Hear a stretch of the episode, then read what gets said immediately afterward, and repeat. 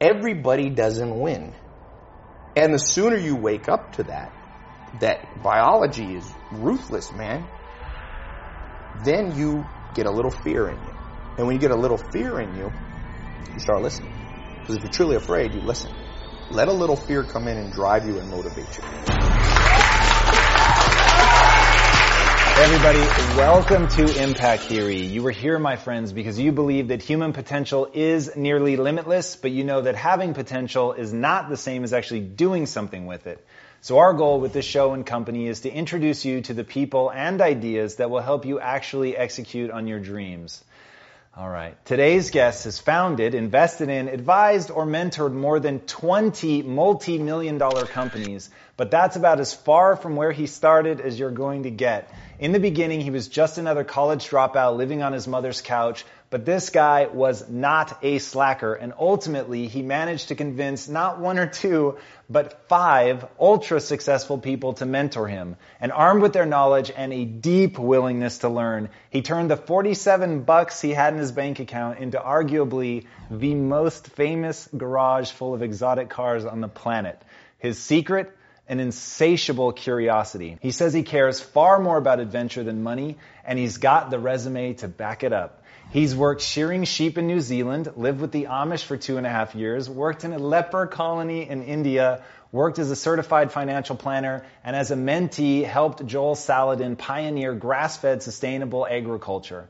He's also a social media pioneer with millions of followers and hundreds of millions of views. He now lives his life in front of the camera, essentially around the clock, pumping out entertaining, educational content and giving away an insane amount of prizes, including, at last count, 10 cars.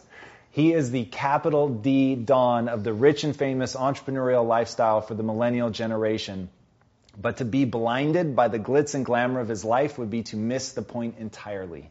If you look beyond the hype and the conspiracy theories about this guy, his one consistent message is develop your mind. Love him or hate him, nothing was handed to him. And his earliest mentor, even all these years later, is still quick to point out that he's never seen another apprentice with the drive and determination that today's guest has. So please, help me in welcoming the man who has read over 5,000 books and has a book club and podcast that now reaches 1.4 million people in 40 countries. The new media mogul and serial entrepreneur, Tai Lopez. Welcome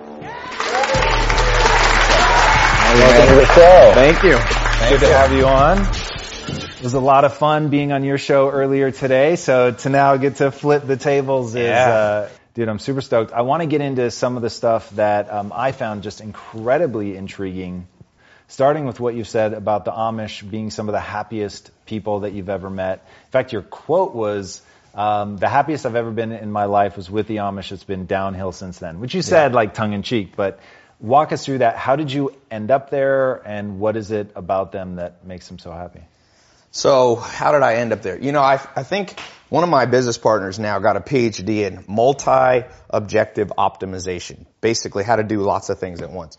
And he told me a couple years ago, he goes, you know what my conclusion is? After 12 years of study, Berkeley, it's all BS. You can only optimize for one thing at a time. So as I look back on my life, I think without knowing it, now I'm a little more clear, I've optimized for like adventure. And so there was a point in my life, I, I, I had an okay upbringing, but my dad was in prison when I was born. My mom was married and divorced a few times and, and a lot of conflict. And at some point in my life, I picked up this book called Amish Society by Hostetler, this professor. And I was fascinated. I was like, these people, these Amish people, have something that no one else in the United States and really the world has. And I was like, I'm going to try an adventure. So I went, I got on a bus, went to Lancaster, Pennsylvania, and I went to this little town called Bird in Hand. I'll never forget. I got off the bus, walked to this farm. This guy, Daniel Stolzfus, I'd written him a letter and he said, you can come visit me. So I go and it was instantly like being in a time machine back in the 1800s. I walked in the barn and he was shoveling apple pomace, which is when you make apple juice, you get the, the byproduct is this little fruit stuff. He was feeding his cows and, and it was him and his two sons barefoot.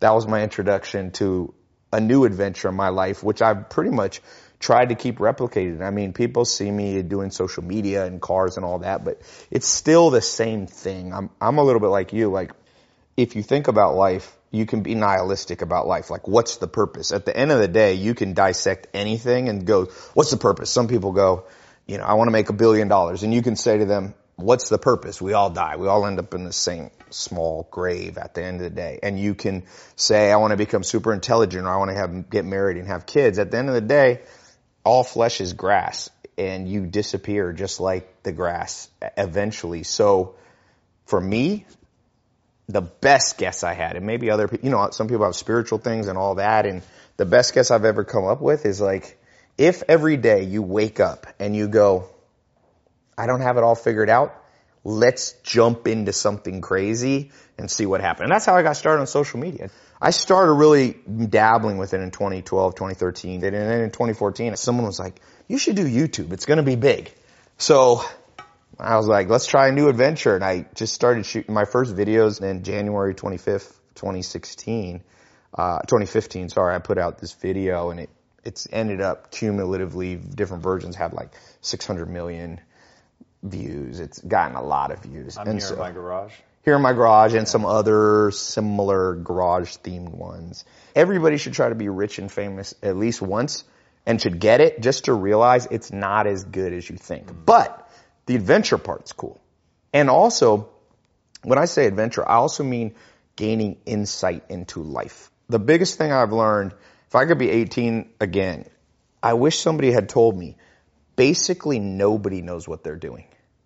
Even the adults you think, you know, everybody's lost and the world's the blind leading the blind. So the ultimate adventure to me is not just like bungee jumping or something like that or going to the Amish. It's trying to get insight and see life as a puzzle. And your goal in life is to seek the adventures that piece the puzzle together. So that at the end of your life, you like kind of get, get it. You kind of get it. I feel like most people don't get what life is. Like think about it. It's like, what is life? Like why do, are we driven with some basic instincts? What's the purpose? You know, I like evolutionary psychology. So all these things have kind of led me down this bizarre place and here I am with you. All right, so I know that you actually have a definition of the good life around the four pillars. What are the four pillars and how does it play into everything? So yeah, I always say health, wealth, love, happiness, like kind of in that order. If you're not healthy, you won't care about anything. So I figured health is the trump card. And then the thing, the reason I put money second over love, it doesn't mean like you should try to get rich before love. If you look at Maslow's hierarchy of needs, a classic kind of way to be happy. There's five levels to Maslow. So the bottom one is physiological or physical needs have to be met. Food, shelter, water. The second one is safety. You have to feel safe. The third one is love. And because if you don't have physical and safety right, you don't care about love. Mm-hmm. And if you don't believe me, look up the number one reason people get divorced. It's financial issues. So I just figured money doesn't bring happiness, but the absence of money brings unhappiness. This has been proven all over and over. Daniel Kahneman, Nobel Prize winner, he said, you know, if you make less than 72 grand in America, he's found your happiness suffers because your stress goes up. So I figure you don't have to be wealthy. When I say wealth, it doesn't necessarily mean like Forbes list. It means you have to have your physical needs met and you have to have a margin of safety, some money in the bank account. Mm. If every paycheck you're freaked out, your love life is going to suffer. And then the the top two of Maslow's hierarchy of needs then become, you know, respect. And then the, the last one, the highest pinnacle, is like a higher purpose, or people call it spiritual. So health, wealth, and then love. And then if you get those three, that's how you get happiness. Like happiness, there's so many books now about happiness. There's a good one called Happiness Hypothesis by Jonathan Haidt. But at the core thing, to me, happiness is like soup. It's like if you make chicken noodle soup, but you forget the chicken, it's not chicken noodle soup. If you forget to put the broth in, it's just chicken and noodles. If you forget the noodles. So th- that's what I mean. Like happiness is a compilation of a whole bunch of stuff you do right. So I think I, I haven't found a better way to think about it So how do you go about like give us some tactics? How do you tactically optimize for them? Do you attack them sequentially? Uh, do you call, make real time calls about like oh I'm a little low on Right. happiness or love or whatever? Like how do you play that? Yeah, well, like I said, I don't optimize for the last one. I try to get the first three right. Steve Jobs said he didn't want to be the richest man in the graveyard. You know, do you want to be the richest man in the graveyard? I want to be the happiest man on the way to the graveyard. And some of that, you have to postpone pleasure. A good investor is somebody who postpones present pleasure for future gain. And you can do that. You work hard in the day. It's some stuff's a pain in the butt. You're, I built lots of, you know, businesses. I know what it is to be an entrepreneur. I'm saying I know that chess move, and what I'm telling you is two chess moves past that chess move. Optimizing your life for hustling and grinding is like optimizing your life around going pee. No, pee is something you have to do. It's not the goal. You don't go, woo! You know my goal is? Hit the toilet seven times a day. No, but you have to do it to survive. So grinding and working hard and hustling is not what you optimize for. It's pain. Why would you optimize for pain? But as a, it is a necessity. And if you look at an actual scientific explanation of what makes you successful, it is not just hard work. If that's true, construction workers would be the wealthiest people in the world. Waiters and busboys, they work harder than the owner. The most scientific psychometric personality test is called Hexaco. It's more accurate than Big Five, which used to be. It's much more accurate than Myers-Briggs, INFJ, ENTP, all that stuff. So Hexaco tests you on 26 facets of your personality. And one of them is called conscientiousness. And it's been proven over and over by scientists, conscientiousness is the most correlated with business success. Define conscientiousness. So yeah, so this. then it divides into four sub facets. Organization, perfectionism, diligence, and prudence. So the real truth is hard work is 25% of the formula because diligence is known in the common language as hard work. Okay? So if you just think diligence alone will get you success, you're like a basketball player that thinks you'll play in the NBA because you can shoot free throws. Ah, there's, you ever seen the best free throw shooters in the world? They're old 70 year old men who shoot underhanded, but they don't play in the NBA because the NBA is not all about free throws. So NBA is scoring, defense, free throws maybe is one component, rebounding, assists, there's a lot of components. So the other three you have to get good at. So the first one is perfectionism. People, you have to know how to double check your work. It's that simple. It doesn't mean you're always a perfectionist, but it means when it's important, when you're a pilot of an airplane, double check before you go. They, if you get on a plane, you hear the pilots double checking, the co-pilot going, you know, hydraulics. And the guy goes, hydraulics. And that's why planes don't crash. And it's called Six Sigma. It's three defects per million. Your goal in business and in life on the important things is to make three mistakes per million transactions. And the only way you do that is by being a perfectionist in terms of double checking. So that's 25%.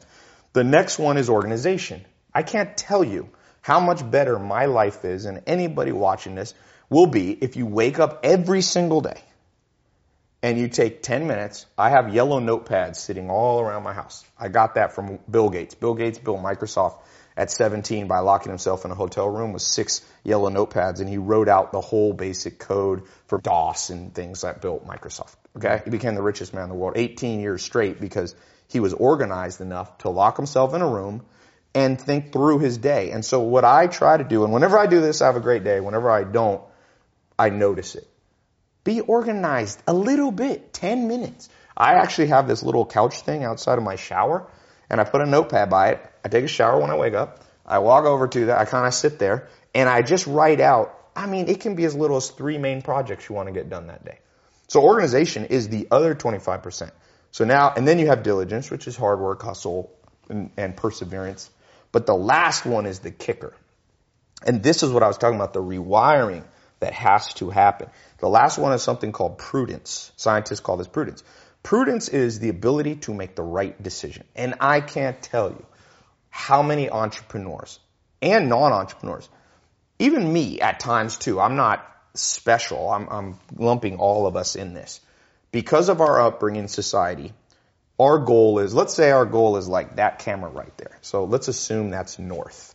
So I have this compass in my brain. And my goal is to go right there. Let's say it's a mile away, so north. What happens if society, my upbringing in school, wired my compass exactly backwards? So I think, let's say I can't see that camera, but I know I want to go north. So I pull out my, my compass and it points that way. So I just take off walking. And I do it in an organized fashion. I do it in a perfectionist manner. I'm perfecting my steps and my posture. I'm also working on, you know, hard work and hustle. Keep walking towards your goal. Well, the truth is, if you go south when you should go north, you could have gone one mile, but the earth is about 24,000 miles in circumference. So you get to walk 24,000 miles and you'll come up on the backside and you will get your goal. That's most entrepreneurs. The average person takes 20 years to become a millionaire. 90% of businesses fail within the first five years, 80 to 90, depending on what statistic. Most people, I did the math once, the average American has $60,000 saved by the time they're about 60 years old.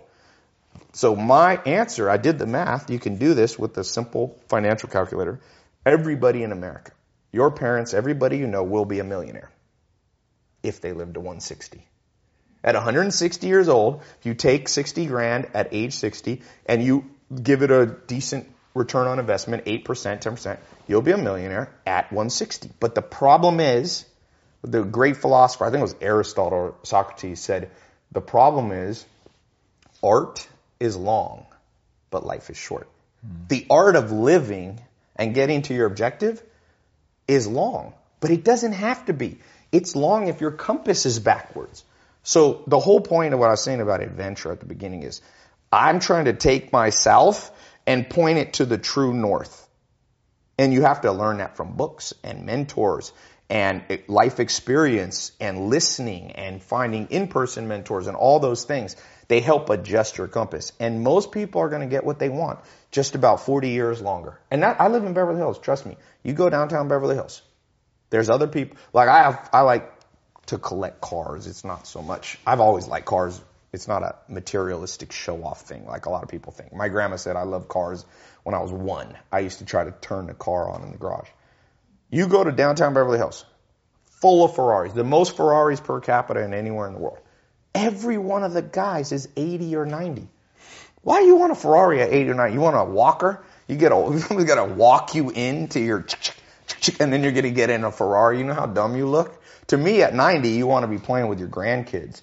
And I've wondered, like, why the heck is everybody 90 in, this town, excluding people who inherit their money from their dad? But, and I realize we're set up for failure because we think we're going north, but we're going south. That's why 50% of people who get married divorce. 80% of businesses fail. That's why 30% of Americans are on some form of antidepressant medication. That's why 60, 70% of people are overweight. I mean, in a way, we're kind of fucked, but. Are there like key principles though that you can use to turn that compass so north actually points north? Yes. First one is just like Alcoholics Anonymous. Admit you're lost. And that one's hard for people. You tell people, even for me, sometimes I want to think I'm smart and I got it all figured out. And sometimes I'm like, wait a sec, I'm still lost. And that, that, the acquiescence, the, the admittance of the fact that you're still lost, it gets you on track a lot faster. So if you're watching this and you feel lost, it's better to just sit down and be like, I'm lost. Because the day you admit you're lost is the day you allow yourself to be found by people who can give you a tip. And, but what's the, what's the equivalent of that? Because obviously, if you're an entrepreneur, nobody's looking for you. So that's the they are though. Right? Who is? They are. They're, you go to Barnes and Noble, people selling their books. They're looking for you as a customer. So read. Read. I mean, the fact that people argue with me on this reading thing, and people argue with me about mentors. No, just use your own gut feeling. Is that how you learn English? When you were two years old, you use your gut feeling to start conjugating verbs? No, you learn from other people. You learn manners, you learn language, you learn all things valuable. You learn to drive from another person. So doesn't it make sense you learn life? So books are just the mentors who maybe are dead now. You want to learn about Steve Jobs? He ain't alive to teach you. But you can learn through accumulated wisdom. And that's why, trust me, I meet I, very few powerful businessmen I've ever met. Um, don't read a lot. Warren Buffett, who I think is the best businessman by far in the world, has done. He has 75 companies that he pretty much runs. 200 billion in revenue. He reads eight hours a day. He reads 600. He said he slowed down in his old age. He only reads 500 pages a day. Bill Gates goes on reading vacations. Mark Zuckerberg just start started a reading once a week book club on Facebook. It already got a couple million uh, followers. And now with audio books, there's no excuse. You got YouTube videos. Let this thing run in the background. And it's better if you can find it. I mean, better than books is in-person mentor. That's why I do a podcast. Tom was on my podcast. You're a smart dude. I learned from you. Like I learned from you today. I liked your angle on how to get in physical locations. If you launch a physical product, you want to get it in stores, don't be thirsty. Like I said, Casanova said, be the flame, not the moth. Let them come to you. And that's what you did with Quest. And now you sell 1.5 million bars a day. That's good. So if you can pick up one gold nugget, whether it's from an in-person mentor, whether it's from a book, you become very wealthy in knowledge very quickly. One nugget a day. One nugget a day. It's like Charlie Munger, Warren Buffett's business partner said, step by step you get ahead, but not necessarily in fast spurts. But you have to prepare for the fast spurts by learning step by step. So when the day comes and I launch a physical product, I will hopefully be smart enough and humble enough to be like, I got to sit down. I've never launched a company that did 1.5 million bars. I can download in one conversation with you. Like you want to become like a supercomputer where you just download smart crap from smart people. And you pick and choose. Like some people are like, Tai, I don't agree with everything you say. I'm like, good. I don't agree with everything I say. Like a year later, I'm like, wait, I was wrong.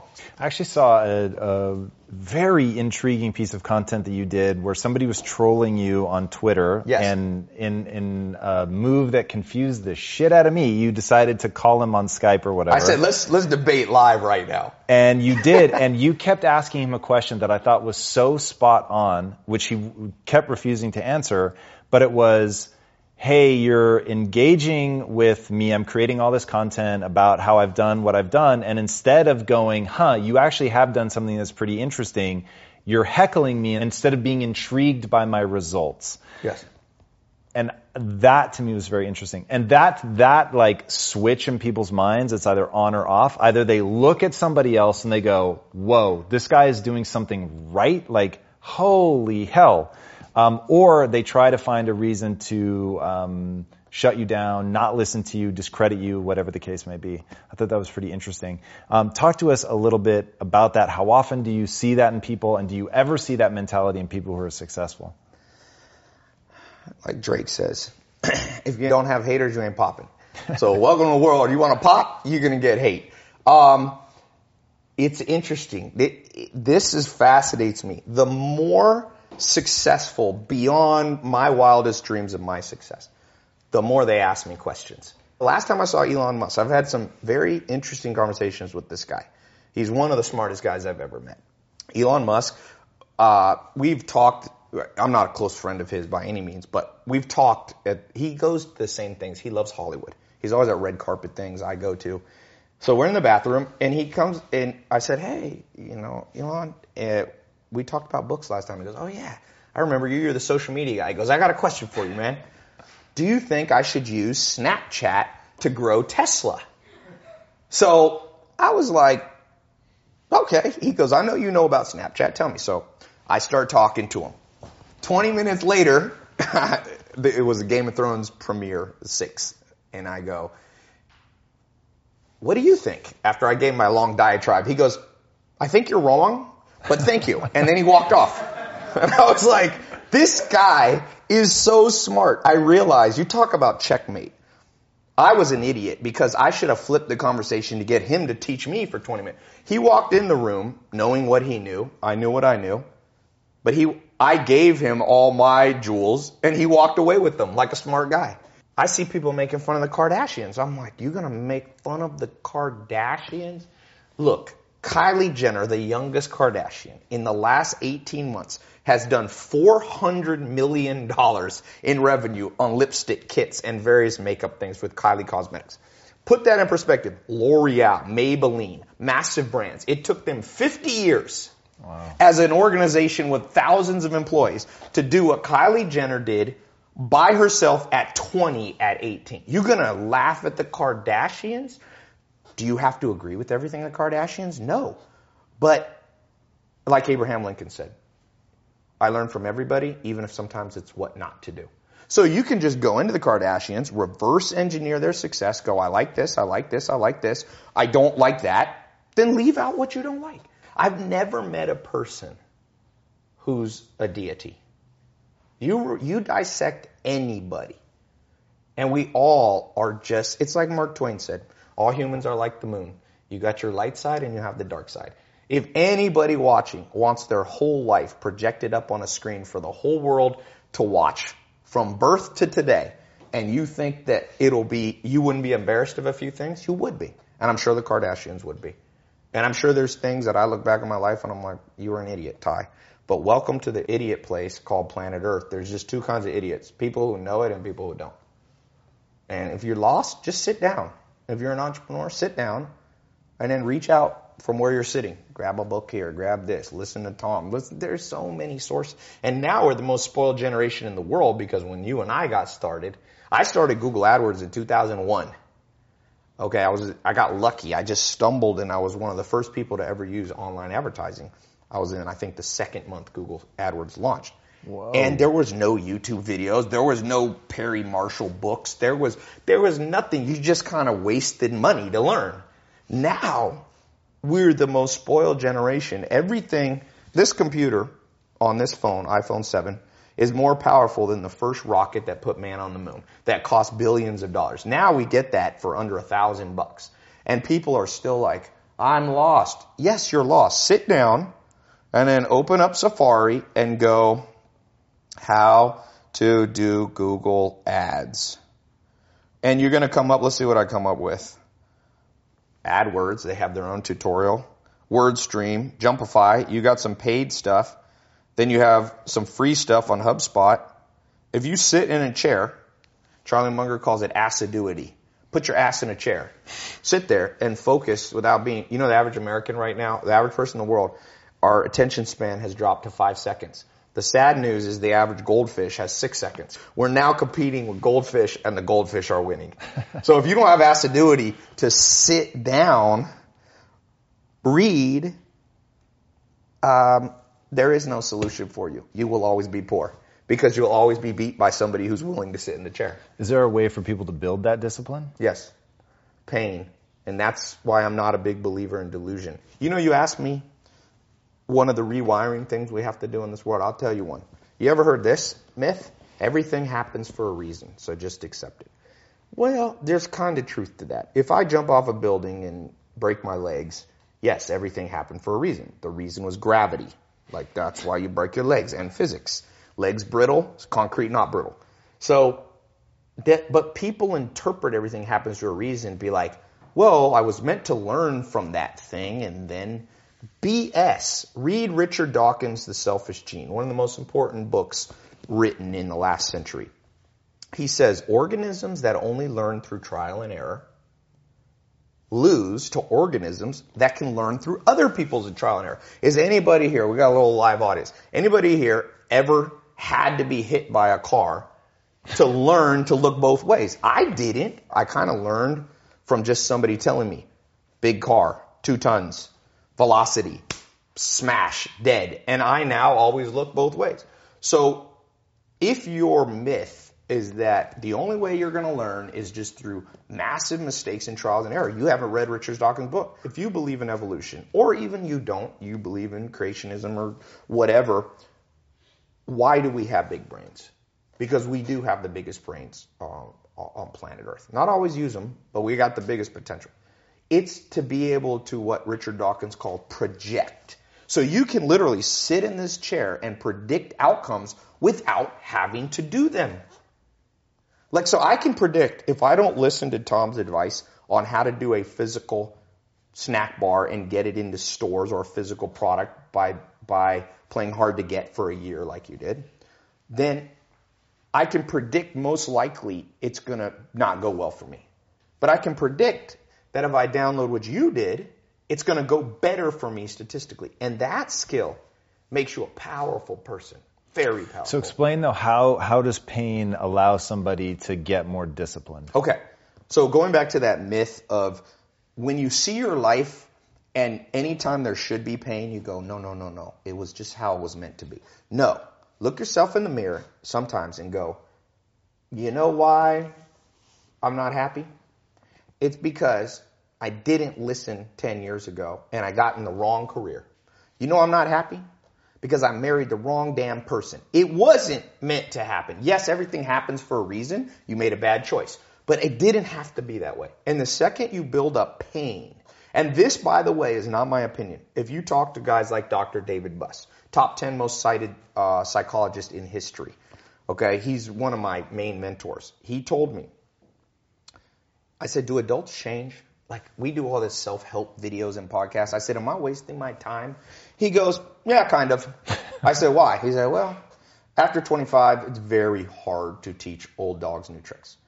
By the way, that's why I've changed most of my stuff targets people 18 to 25. That's why I do Snapchat and all that. Because there's hope for 18 to 25 year olds. Now, if you're over 25, before you get depressed, he told me, but I have good news for you, Tai. I said, what? He said, adults learn through massive trauma. So you will learn. You have to let in some trauma into your life. And that's rough, but no pain, no gain. Like if you are 100 pounds overweight and you want to be able to play basketball, here's my news for you. Everything happened for a reason. You got fat because you ate too much and you didn't exercise. So welcome to the gym. In the first year is going to be hell. But that pain, hopefully, will reprogram your brain that every time you want to eat that nasty thing, go, wait, I don't want to go through that pain again. So I think one of the myths of society is we won't let pain in. We just excuse it all away. Like, no, that was meant to happen. Oh, you wasted 20 years of life married the wrong person in the wrong career? No, Tom, it was meant to happen. Where's the people who go, you fucked up, dude. you wasted 20 years and you will never get it back. You better go in your room and cry. And the truth is, you only learn as an adult. Unfortunately, most people can only change with massive trauma. And it was funny. I heard this from Dr. Buss a couple years ago, and I was lucky enough to sit next to Kobe Bryant for the last like three games of his career. Not the very last one, but the three ones. So I sat at the end of the Lakers bench right next to him. One of his players, I won't say who, was having a bad game. Free throws, they're lined up, the whole stadium's quiet. Kobe Bryant yells out at him, he goes, dude, you suck. And he wasn't joking. Okay? It was shocking to me. No one could hear it unless you're right next. But Kobe turned to um, Metta World Peace, Ron Artest, who was sitting next to him, and he goes, this positive reinforcement thing is way overrated. People need to hear the truth. Ryan Kelly, he turned around and looked at Kobe, and I was so impressed. He said, I know. He literally sat down and said, yep, I'm lost this game. And I kid you not, the rest of the game, he had an, he excelled. He scored like 10, 12 points off the bench after that. And I was, I was like, see, this Kobe guy gets it. He's a winner. You can't always just bring pleasure and pat everybody. Oh, er, he didn't say, yo, Kelly, you're kind of not playing well, but you know, it's all happening for a reason, buddy. Relax, no pressure. He just said, dude, you suck. It was like that. And I'm just going, okay, this is the real Kobe. Can I tell you a fantasy of mine? And, and I say this knowing full well that my employees are listening right now. My fans, so I've asked them all to give me aggressive feedback in real time to my face in front of the entire team. Okay. And the reason that I want that, one, I just want to know the truth because it's the only way I'm going to get better. So I'm never afraid to look stupid and I'm certainly not afraid to admit when I'm lost. Um, two, I want to set the standard. I want people to see that you should be able to emotionally deal with somebody telling you that you suck when you suck. My fantasy is to have that kind of environment here at Impact Theory where if you're sucking, like I, you don't need to go out of your way to be mean, but the pain needs to be felt because I really believe what you were saying that certainly as adults, and it's probably true for kids as well, you will learn when it hurts. Yes. And the only, like, people, it breaks most people. And this Yes. is why people don't use the strategy. Yes. Most people at the free throw line, Kobe says you suck. That ends their fucking basketball Yes. career, dude. Like, and if they were a 14 year old kid and Kobe came and said you suck, 999 out of 1,000 kids break. The other one kid goes on to be the next Yes. Kobe Bryant, right? Yep. So it, but I want to be in that world because it's made me sharper. Now I came up in the, in the business world, not, so in the business world I came up hard. I had mentors that were ruthlessly mean Yep. to me. And in that process, I thought, there are times I fucking hate them so much I can't see straight, but I know they're making me better. Yes. And so I went back every day, every day, every day. And I developed this notion that the entrepreneurs that do the best are the ones that can self-soothe the fastest. Yes. Because I needed to hear it. I needed to know that I sucked.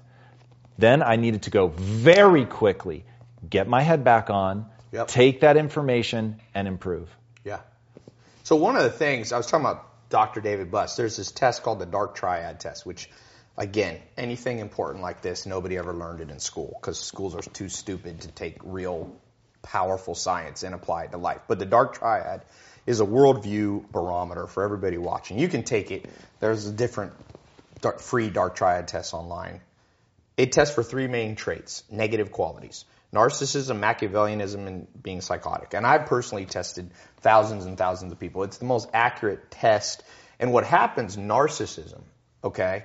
One of the symptoms of a narcissist, it's not just like, oh, I like to look in the mirror, right? That's what we think of narcissist. One of the classic symptoms is very thin skinned.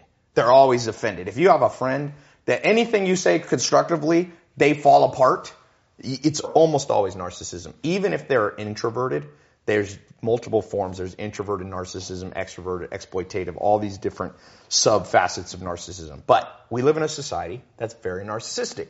You're told like, oh, everybody is a winner. No, not everybody's a winner. That's like saying everybody's blonde. There's a definition of what blonde is. Blonde is like this yellowish hair. So you lose meaning when you start going, everybody's blonde. Well, everybody doesn't win. And the sooner you wake up to that, that biology is ruthless, man, then you get a little fear in you. And when you get a little fear in you, you start listening. Because if you're truly afraid, you listen. Let a little fear come in and drive you and motivate you. Now, what, when I was uh, about, I don't know, early 20s, I was in Mississippi with these five mentors, a guy, Alan Nation, uh, Gary Townsend, Dr. Gordon Hazard, all these guys I really looked up to. They were like 60 years old. And they were the people, like the only millionaires I'd ever met. I didn't grow up. I was born in Long Beach, Compton kind of area and never was around anybody who would make a hundred grand a year. So I meet these guys. I'm, they're like, come, we're going on a hunting trip in Mississippi. I go down there and, you know, we're in these lodges, cabins, and then we're having hot dogs over the fire. And they start drinking a little bit. They were normally nice, you know, kind of southerners. And they kind of got me. They're like, so what do you want to do, man? And I was like, I want to be an entrepreneur. And they're like, oh, really? And they go, what does IRR mean? And I was like, I have no idea. It means er. Like I didn't know that it meant internal rate of return, right? So one of them just goes, you know, you're never going to amount to anything. There's zero chance you'll ever be a successful entrepreneur. They all laughed. And I was like, I don't cry. I probably, was the last time I got close to crying was that I was just like devastated. But you know what? I, I remember laying in bed that night going, no one will ever make fun of me again for not knowing about finance. So I became a CFP, certified financial planner. And to this day, I can hold my own around the most powerful businessmen in the world. They might know more than me, but I don't come off as a fool. So that was a turning point pain moment, that Mississippi moment for me. I've sought those out. And the one problem is the more successful you are, the less people that can say that to you that you'll respect them. But I'm always trying to fill my, you know, that old cliche, uh, never be the smartest person in the room and all that. It's, I have a better way to say it. You, be around people who make you uncomfortable at the ego level. When you feel uncomfortable in settings, that is when the learning, it's not just who's smarter because sometimes smarter people don't help you. There's many forms of IQ. There's emotional, you know, but get around someone where you're like, I kinda don't fit in. And because we're all narcissists because of society and Instagram and all this, and I'm guilty of that too, we don't like to be uncomfortable because a narcissist story to themselves is, you're the best. And so you don't, you, you, your worldview is messed up. That's a wiring issue. Um, let me put it this way. I meet people who think they're smart, okay? What it really tells me is they've never been around actual smart people. If you're really smart watching this, let's say you have 155 IQ. That's what Bill Gates has and Albert Einstein were up there. My step grandfather had 155 IQ. He speaks 14 language fluently. He can write Chinese. He, he's a chess master. He can play three other chess masters without looking at the board while they look at the board and beat all of them. If you're smart, you can do that. If you're not, I got good news for you. Warren Buffett says you only need about a 125 IQ to be very successful. But it's better to stay in your lane and just go, I'm not that smart, but you can hire 155 IQs. But that's an example of what I'm talking about of this rewiring. Right. So these practical things will change your life. All right. Since you have a concept called never be the bitch of your own mind. Yes. What do you mean by that? Your mind is driven by deep evolutionary um, drives. So, for example, narcissism is a protection mechanism, right? So your mind wants to tell you you're amazing. It makes you its bitch. You have to override that and go, you know what? I'm not that amazing. So let me go learn from amazing people. Do you have methods for people to do that? Because I think that's so important. So I tell people, don't trust everything that your mind says. Certainly Yes. don't buy into all of your emotions. Just because you have an emotion doesn't mean that you have to act in accordance with that. Um, but how do you help people get over that? How do they overcome that? I think humans, for the most part, learn by osmosis. So it's hard to, to lecture people into success. But what you could do is you could inspire people to understand this. So, for example, if you could, if school system could find all the 14 year olds and find out what they admire in people, right? It's the reason I show Lamborghinis and Ferraris. Is I got a lot of young followers, and you know what 19 year old guys like? Lamborghinis and Ferraris. So I show that part of my life because then they listen to the other stuff. So first you got to lead by inspiration. This has been proven over. You cannot pound stuff into people's brain. People actually do the opposite. When parents tell their kids, "You got to read," hmm. nobody reads. But if I show a Lamborghini and Ferrari, which is the reward that people want, and then people go, "How do you get it?" I said, "See all these books. I read them and put it." Then people, uh, I have more school kids reading books, I think, than anyone in history. I don't say that cocky. I'm telling you, it astounds me because all I had to do was put up a video with Lamborghinis. Right. And so, being the bitch of your own brain, the way you learn not to be the easiest way is to be around people who aren't the bitch of their own brain. Like Joel Salatin, my first mentor, I was lucky enough right out of high school, instead of going to college, I was with him at 19, and he is not a bitch of his brain. He's a man of, he wakes up and he, his life's more like of duty. He knows his duty, and whether it's hard or easy, he plows through it. So every day, for example, when you have breakfast at six in the morning on a farm, he writes out an organized thing on what he wants to do for the day. When you're the bitch of your brain, you go, I'm just gonna freewheel this day. It's very, it's very hard to be organized.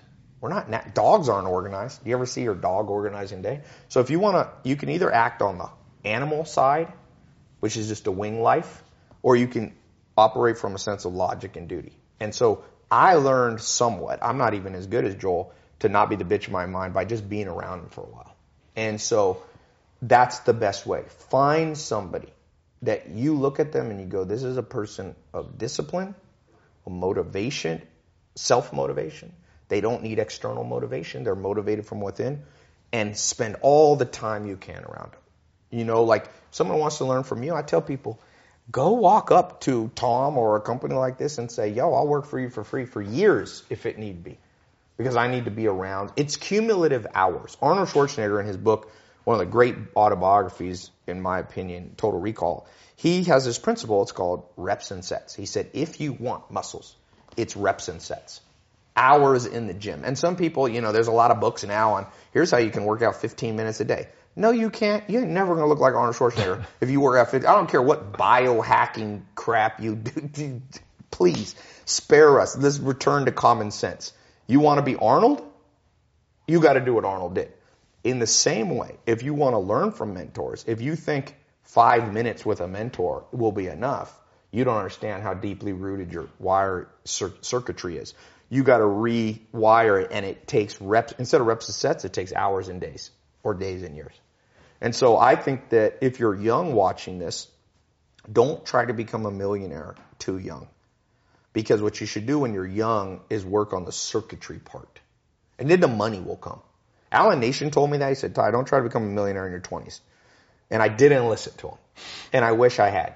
And luckily I kind of listened to him, but I should have listened more. And so if you could take those formative years and just go on the adventure of life. That's why I went to India and a leper colony and went and lived in the Amish because I was like, Amish, all the good stuff you have, reprogram my brain. I'm sure on the narcissism score now I score around 40 to 50, which isn't horrific, but isn't the best. Like I'm, and I guarantee you, if I hadn't gone to the Amish, I'd have been an 80 narcissist and my life would have sucked. But now at 40 is kind of an acceptable. 42 is the last test. So it took me two and a half years with them. You know?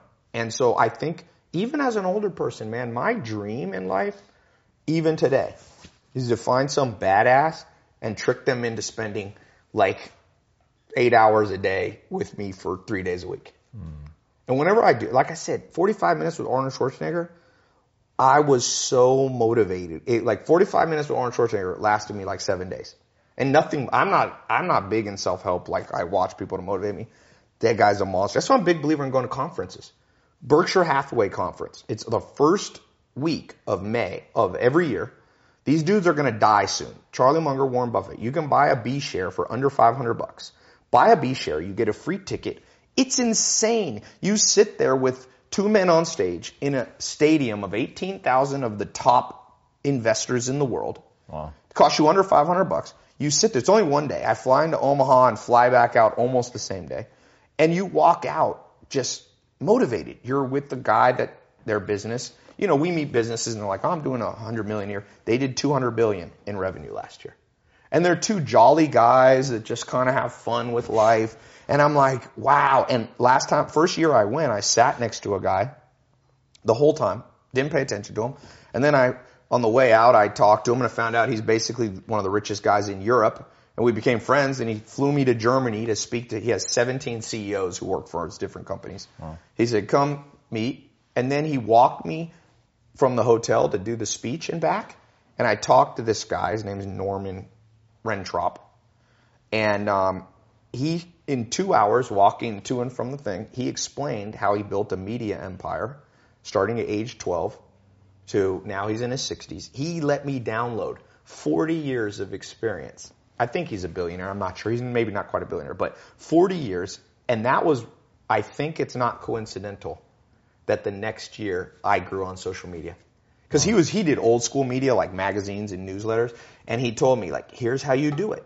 And it just absorbed. And within six months, I was doing all the big stuff that people see on social media. But that hinged on me getting, some people you got, you know, a good thing for activity, all you hard workers, get out of the house.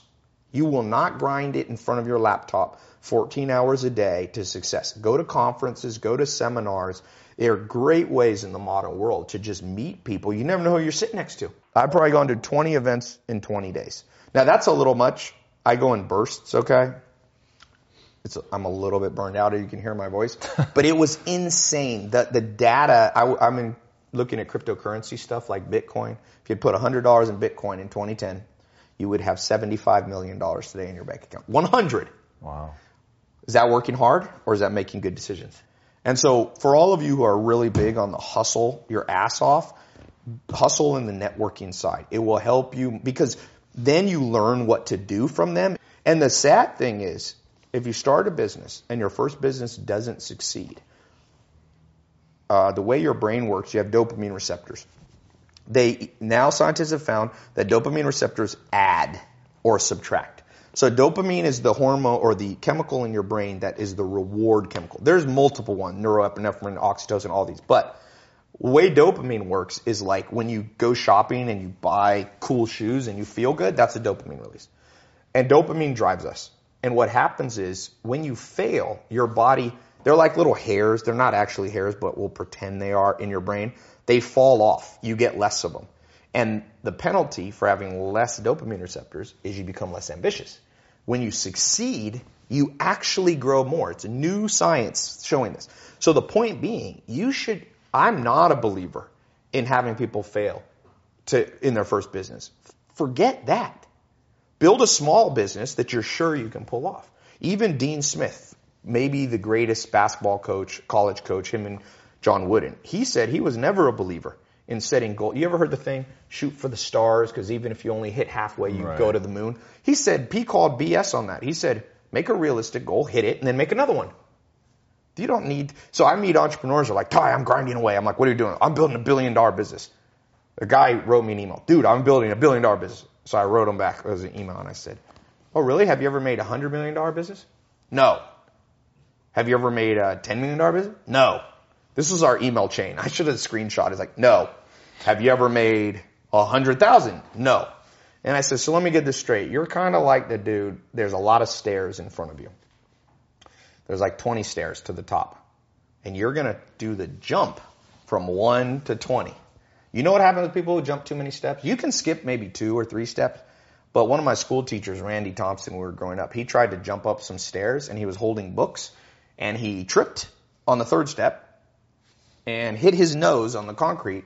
And he says the most painful surgery known to mankind to basically unplug your nose from. He cracked all the bone up into his face. And that's what most entrepreneurs do. I, they go, no, Tai, I'm going from zero to one billion. No, man. As Warren Buffett said, today's the World Series game seven.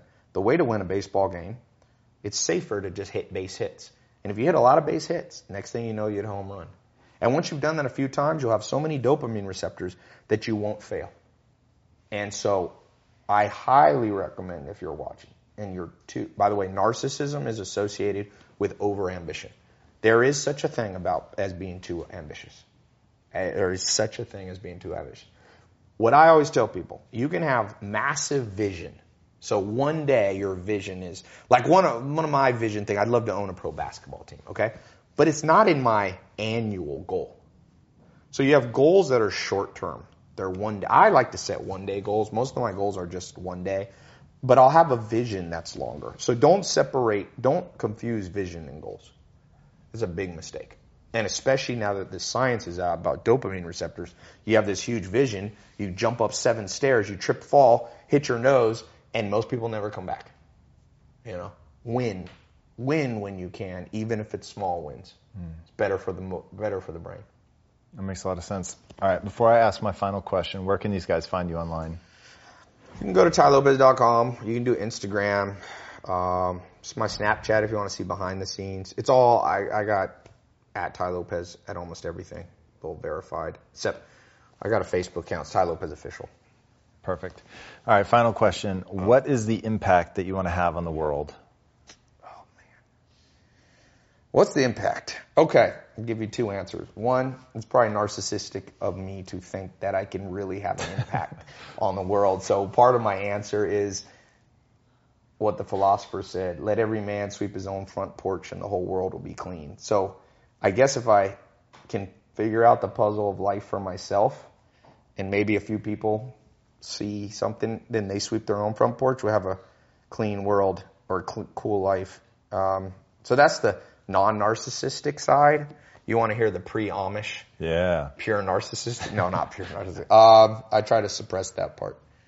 I mean, you know, I call it the tombstone goal. I think you should think about your tombstone and just reverse engineer it. So you go, what do I want my tombstone to say if I live to age 100? In order to get that, what did my life have to look by at 90? And at age 90 to get that, what did it have to look like at 80? And you work yourself backwards to today. So my obituary goal, my my tombstone, I'd like my I'd like my tombstone to say, "Here lies a mad scientist." The world needs more mad scientists. And Meaning uh, people that are trying new things. yeah, like I said, check out Mahatma Gandhi, check out Martin Martin Luther King, Malcolm X. But those were mad scientists. And go through the adventure of life with that little mad scientist twinge in your eye. And that's all I got. that's all I got. It's pretty good. Tai, thanks so much for Thank you. coming on the show. That was fantastic. Guys, this to me is the ultimate tale of somebody who was unhappy with his circumstances but didn't want to sit around and do nothing about it. He knew exactly what he needed to do and that was to find out the answers. He reaches out to his grandfather and says, Grandpa, tell me what is the one thing that I need to do, the one book I need to read, the one person I need to talk to that's going to give me the shortcut that I need to get ahead. And his grandfather thankfully wrote him back and said, there is no shortcut. You're going to need to find a lot of people to give you a lot of advice if you want to get where you're going to go.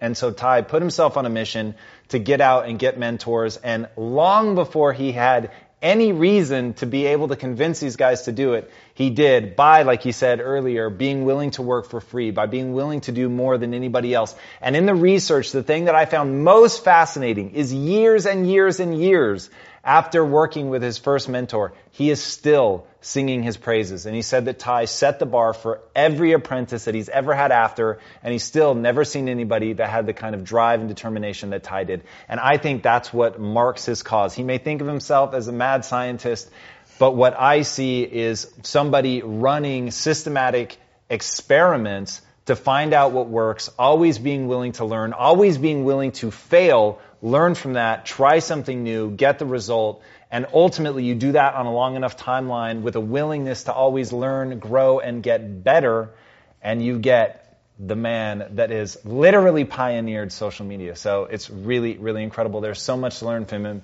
but you have to be willing to be humble and to look at what you can learn from it. So that's it, guys. Thank you so much. If you haven't already, be sure to subscribe. And until next time, my friends, be legendary. Take care. Tai, thank you so much. Appreciate you coming on.